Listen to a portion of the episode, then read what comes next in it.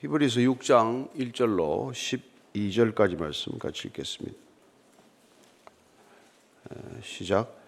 그러므로 우리가 그리스도의 도의 초보를 버리고 죽은 행실을 회개함과 하나님께 대한 신앙과 세례들과 안수와 죽은 자의 부활과 영원한 심판에 관한 교훈의 틀을 다시 닦지 말고 완전한 대로 나아갈지니라. 하나님께서 허락하시면 우리가 이것을 하리라. 한 번 빛을 받고 하늘의 은사를 맛보고 성령에 참여한 바 되고 하나님의 선한 말씀과 내세의 능력을 맛보고도 타락한 자들은 다시 새롭게 하여 회개하게 할 수 없나니 이는 그들이 하나님의 아들을 다시 십자가에 못 박아 드러내놓고 욕되게 함이라. 땅이 그 위에 자주 내리는 비를 흡수하여 밭 가른 자들이 쓰기에 합당한 채소를 내면 하나님께 복을 받고 만일 가시와 엉겅퀴를 내면 버림을 당하고 저주함에 가까워 그 마지막은 불사름이 되리라. 사랑하는 자들아, 우리가 이같이 말하나 너희에게는 이보다 더 좋은 것, 곧 구원에 속한 것이 있음을 확신하노라. 하나님은 불의하지 아니하사 너희 행위와 그의 이름을 위하여 나타낸 사랑으로 이미 성도를 섬긴 것과 이제도 섬기고 있는 것을 잃어버리지 아니하시느니라. 우리가 간절히 원하는 것은 너희 각 사람이 동일한 부지런함을 나타내어 끝까지 소망의 풍성함에 이르러 게으르지 아니하고 믿음과 오래 참음으로 말미암아 약속들을 기업으로 받는 자들을 본받는 자 되게 하려는 것이니라. 아멘. 어, 우리는 진짜와 가짜를 잘 분별하기가 어려울 때가 있습니다. 그러나 어, 우리가 적어도 어, 생명이 있는 것과 없는 것을 통해서 분별하는 것은 뭐 쉬운 일이에요. 생명이 있으면 자라나지 않습니까? 생명이 없으면 안 자라는 것이죠. 뭐 우리가 요새 조화를 많이 봅니다만 조화는 처음에는 좋아 보이지만은 예, 그 생명력이 없기 때문에 예, 뭐그 상태로 그대로 있는 거지 더 자란다거나 어떤 변화가 일어나지는 않죠. 따라서 우리가 신앙도 마찬가지예요. 이게 진짜 신앙인가? 내가 믿어 진짜 믿음인가? 아니면 나는 믿는 채 하는 가짜 믿음인가? 내가 스스로 진단할 수 있지 않습니까? 내가 잘하고 있는가? 나한테 무슨 변화가 있는가? 나한테 무슨 열매가 있는가? 그걸 스스로 보면 모를 리가 없잖아요. 그래서 우리가 아, 이 신앙생활 하면서 나는 끊임없이 좀, 어, 이내 안에 있는 생명력으로 인해서, 거듭난 생명으로 인해서 자라가야 되겠다. 자라는 것을 목표로 해야 된다는 것이죠. 예. 그래서 오늘 이 6장 1절, 2절을 보면은 우리가 어떻게 해야 자라나가야 할지, 또 왜 자라야 할지, 이걸 말씀해 주고 있습니다. 시작. 그러므로 우리가 그리스도의 도의 초보를 버리고 죽은 행실을 회개함과 하나님께 대한 신앙과 세례들과 안수와 죽은 자의 부활과 영원한 심판에 관한 교훈의 틀을 다시 닦지 말고 완전한 대로 나아갈지니라 완전한 대로 나아가라. 이게 뭐 완전하다는 게 퍼펙트하다는 것보다도 우리가 온전함 이르러야 할 목표 지점까지 우리가 온전히 이르는 것 그런 걸 말하죠. 뭐 꽃이 이렇게 나무에 꽃이 피는 건 그건 나무로서 완전함이 이런 것이죠. 꽃 피도록 지어진 존재이니까. 예. 우리가 이런 신앙생활하면서 우리도 완전함에 이른다. 그건 주님께서 우리에게 부어주신 생명, 거듭나게 한 그 생명이 온전히 피어나는 거란 말이에요. 그 내가 어떤 뭐 흠이 없는 무흠한 무결한 완전이라기보다는 우리 안에 주어진 그 생명이 완전히 발화하고 자라나서 꽃이 피고 열매 맺고 하는 전 과정이 잘 진행되는 것. 그게 완전함이 이러는 것이죠. 그러려면 어떻게 해야 되냐? 그리스도의 도의 초보를 버리라. 어디에 있습니다. 도의 초보를 버리라. 어린아이와 같은 그 말씀에 대한 이해를 이제는 조금씩 벗어나야 된다 이 말이죠. 그러니까 예를 들어서 뭐 예수님께서 우리가 산상수훈에서도 말씀하셨듯이 우리가 뭐 우리는 율법을 지키면 다 되는 것으로 생각을 하고 유대인들은 율법을 계속 지키는 율법의 도의 초보에 머무르고 초도에 머물렀지만 그러나 주님께서는 야 네가 그거 뭐 그 율법 좀 지킨 거 대단하게 내가 생각을 하는데 거기서 좀 더 나가야 된다. 그러니까 네가 뭐 사람 안 죽였다고 네가 난 살인을 안 저질렀다.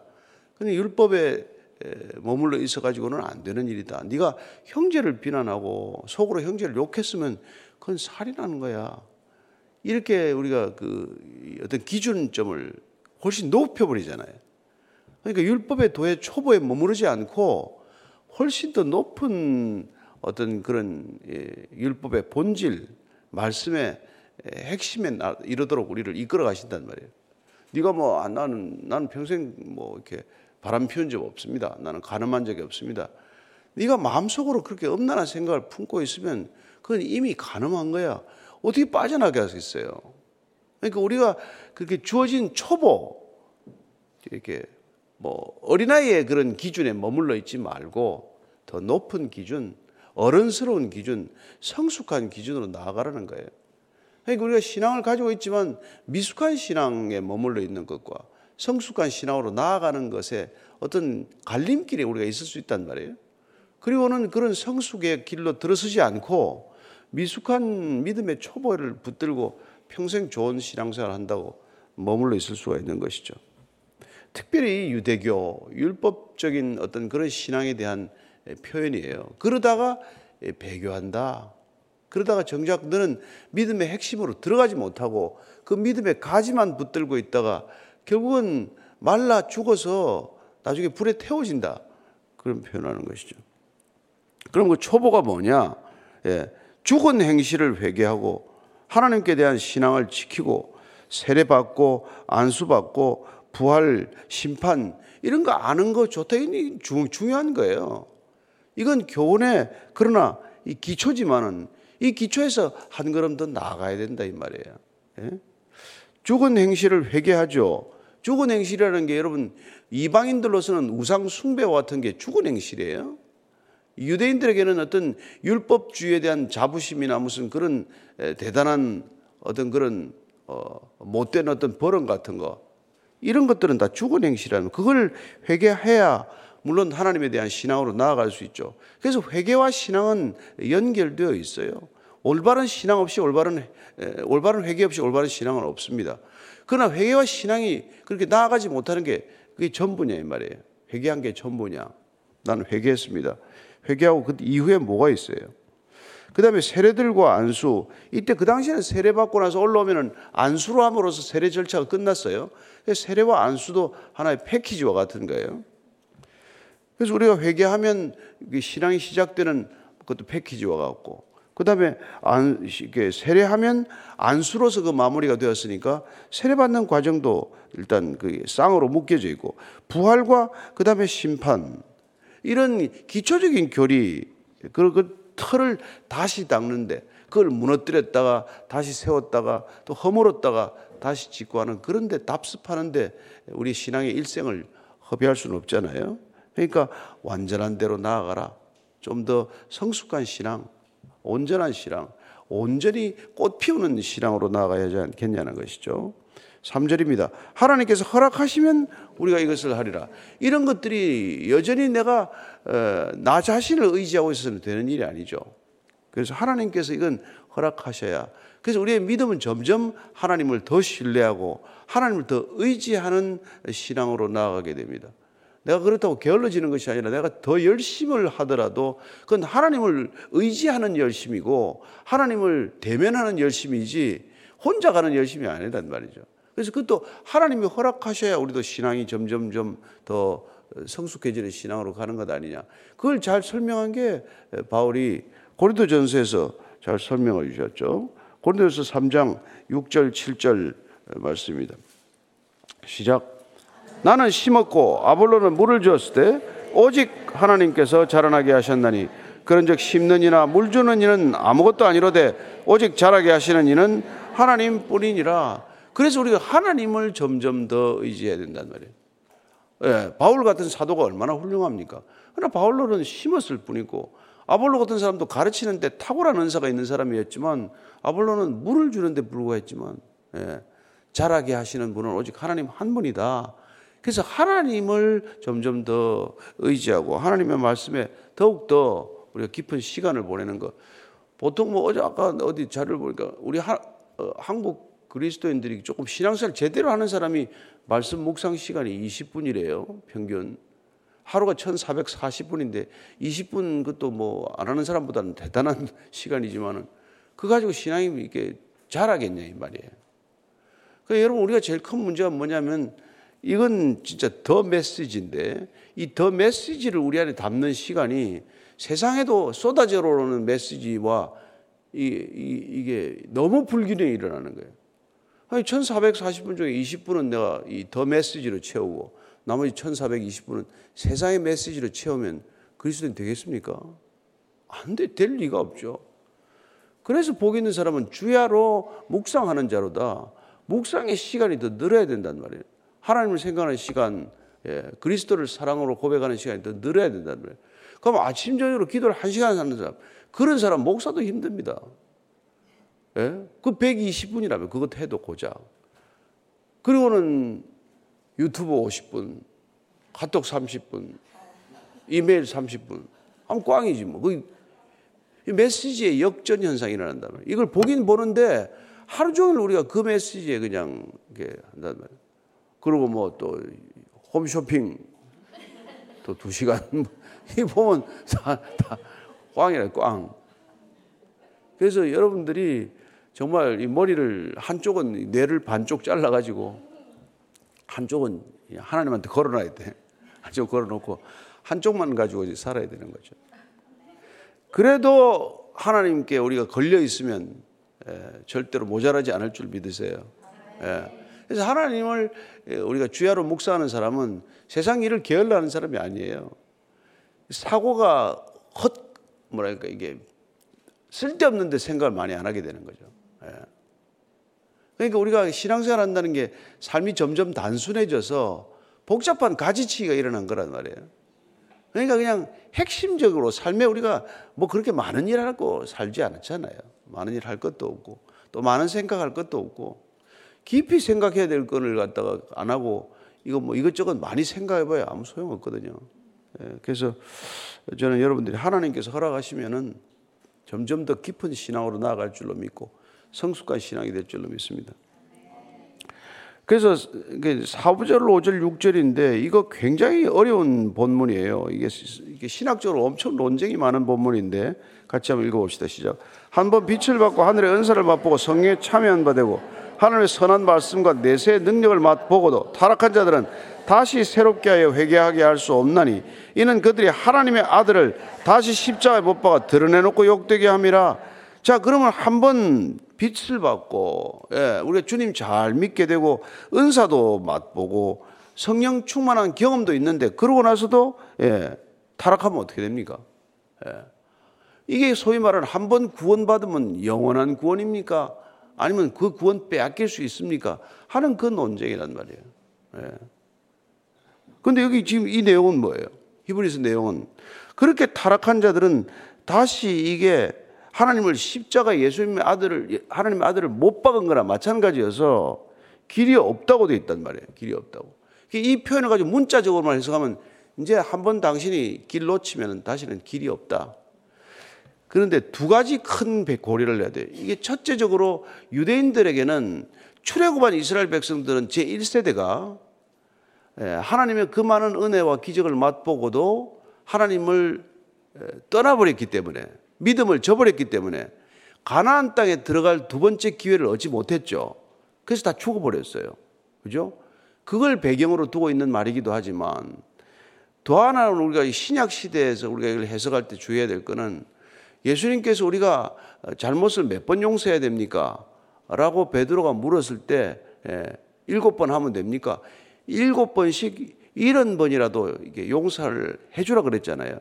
그러면 진정한 회개라면은 받아줄 수 있다는 얘기 아니었어요, 예수님께서.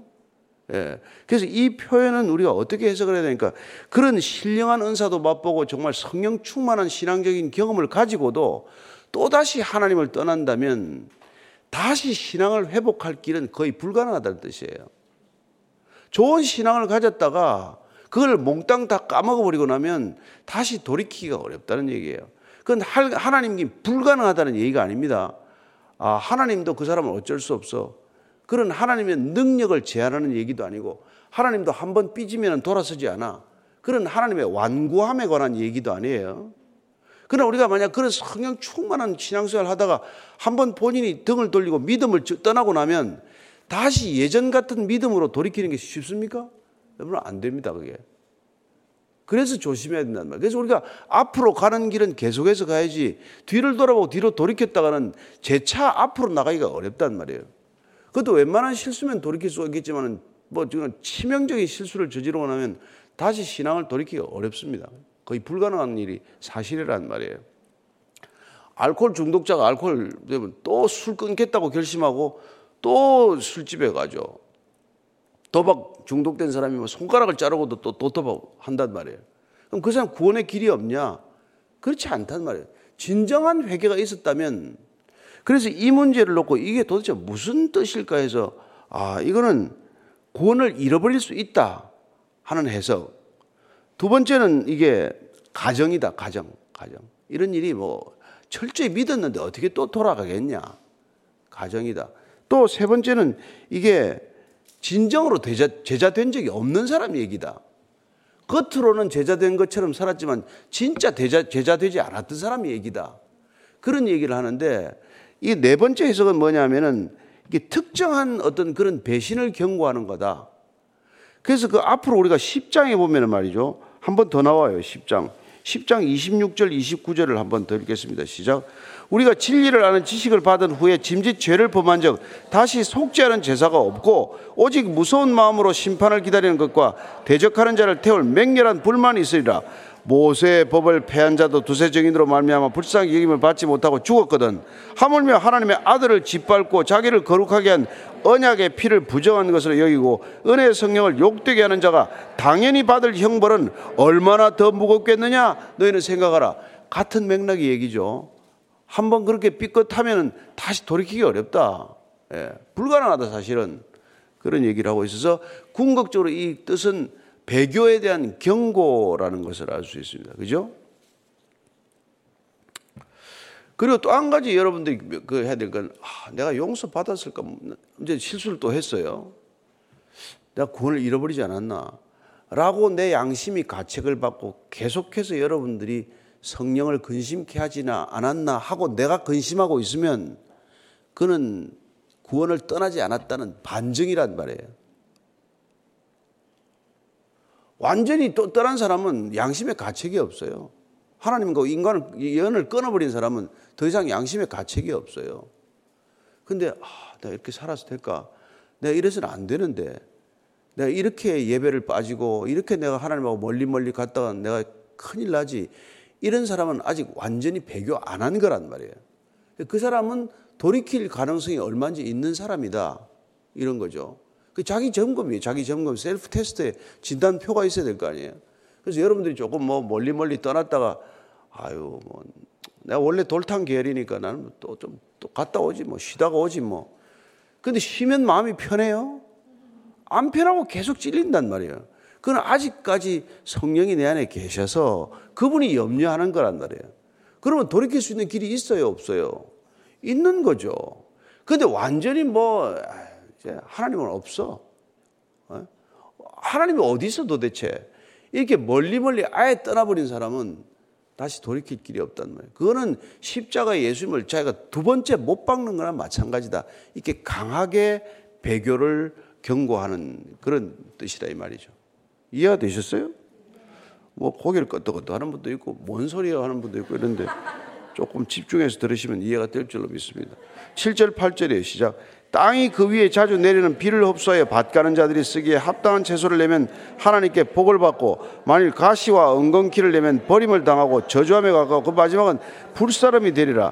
야 이게 땅도 말이죠. 예. 비를 자꾸 이렇게 빨아들여서 밭을 가는 자들이 쓰기에 합당해서 이렇게 예, 산물을 작물을 내는데 어떻게 우리가 인간이 그럴 수가 없겠냐? 말씀을 계속 들으면 우리도 이렇게 열매 맺는 삶이 될 거라요. 근데 끝내 땅이 강팍해 가지고 물기를 흡수하지도 않고 결국은 작물을 내지 않고 가시나 은건키나 내고 있으면 그러면 그 땅 버림받지 않겠냐? 예? 그 여러분들이 계속해서 끝내 이걸 그 말씀을 그렇게 들어도 변화를 안 일으키고 끝내 그든 메마르고 강팍한 심령이 되어서 예, 하나님을 저버리듯 살아가면 그런 버림을 받는다는 거죠. 그래서 예수님께서 마태복음 3장 10절을 보면은 예, 이렇게 말씀하고 있습니다. 자, 마태복음 3장 10절 한번 볼까요? 시작. 예. 예, 불에 던져지라. 이게 도끼가 나무 뿌리에 놓는데도 좋은 열매를 맺지 않으면 끝내 찍혀서 불에 던져지리라. 예. 그러니까 끝에까지 본인이 결국은 그 모든 구원의 섭리를 저버리면 그 지가 뭐 돌에 아예 그냥 지켜 죽기로 결심한 거죠. 예. 그렇잖아요. 한 번 더 이게 사도 바울이 이렇게 말합니다.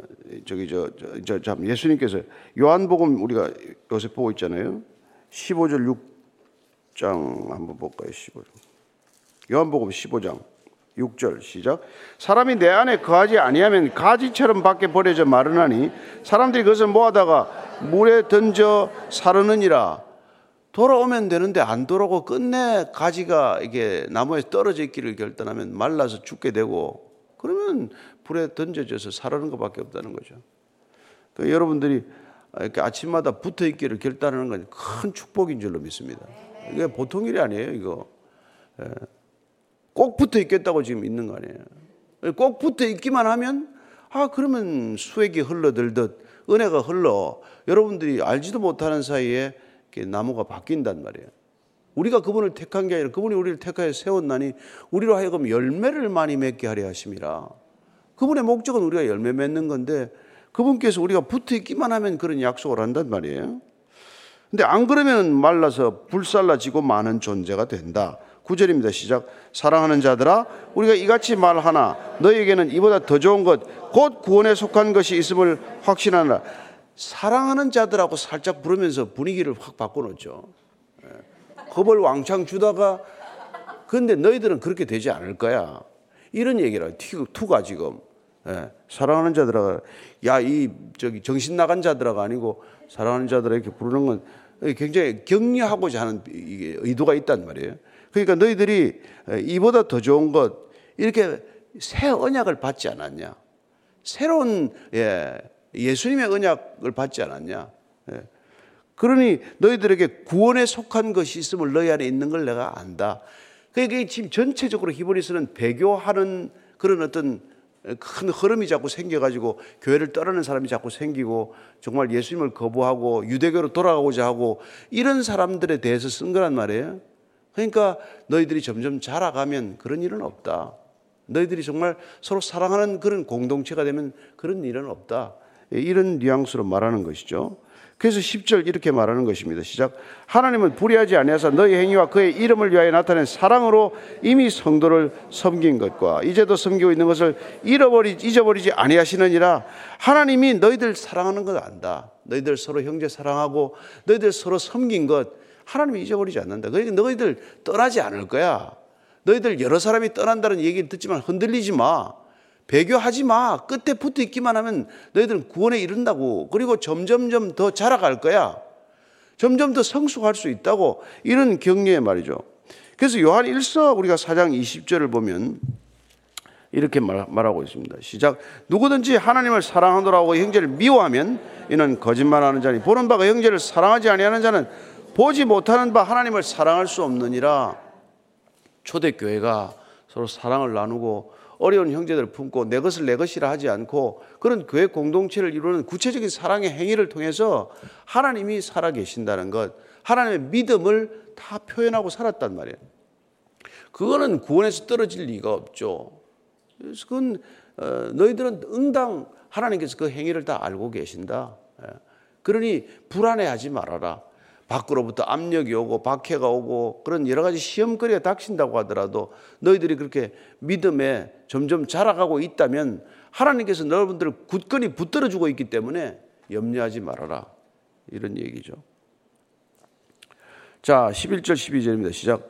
우리가 간절히 원하는 것은 너희 각 사람이 동일한 부지를 남아 나타내 끝까지 소망의 풍성함에 이르러 게으르지 아니하고 믿음과 오래 참으로 말미암아 약속들을 기업으로 받는 자들을 본받는 자 되게 하려는 것이라. 그래서 너희들 신앙이 어떻게 해야 그러면은 예, 점점 더 자라나는 신앙이 되는가? 끝까지 우리가 이렇게 성장하고 성숙하는 신앙이란 어떤 건가? 게으르지 않고 예, 믿음을 끝까지 붙들고 오래 견디는 것으로 말미암아서 그 약속들을 기업으로 유산으로 받게 된다. 우리 신앙은 보십시오. 부지런한 것, 그 다음에 정말 끝까지 믿음 을 지키는 것, 그리고 또한 오래 참는 것. 여러분, 믿음이란 인내와 불가분이에요. 믿기 때문에 견디는 거 아닙니까? 믿기 때문에 우리가 기다릴 수 있는 거 아니에요? 믿음이 없어서 못 기다리는 것이죠. 믿음은 기다립니다. 예.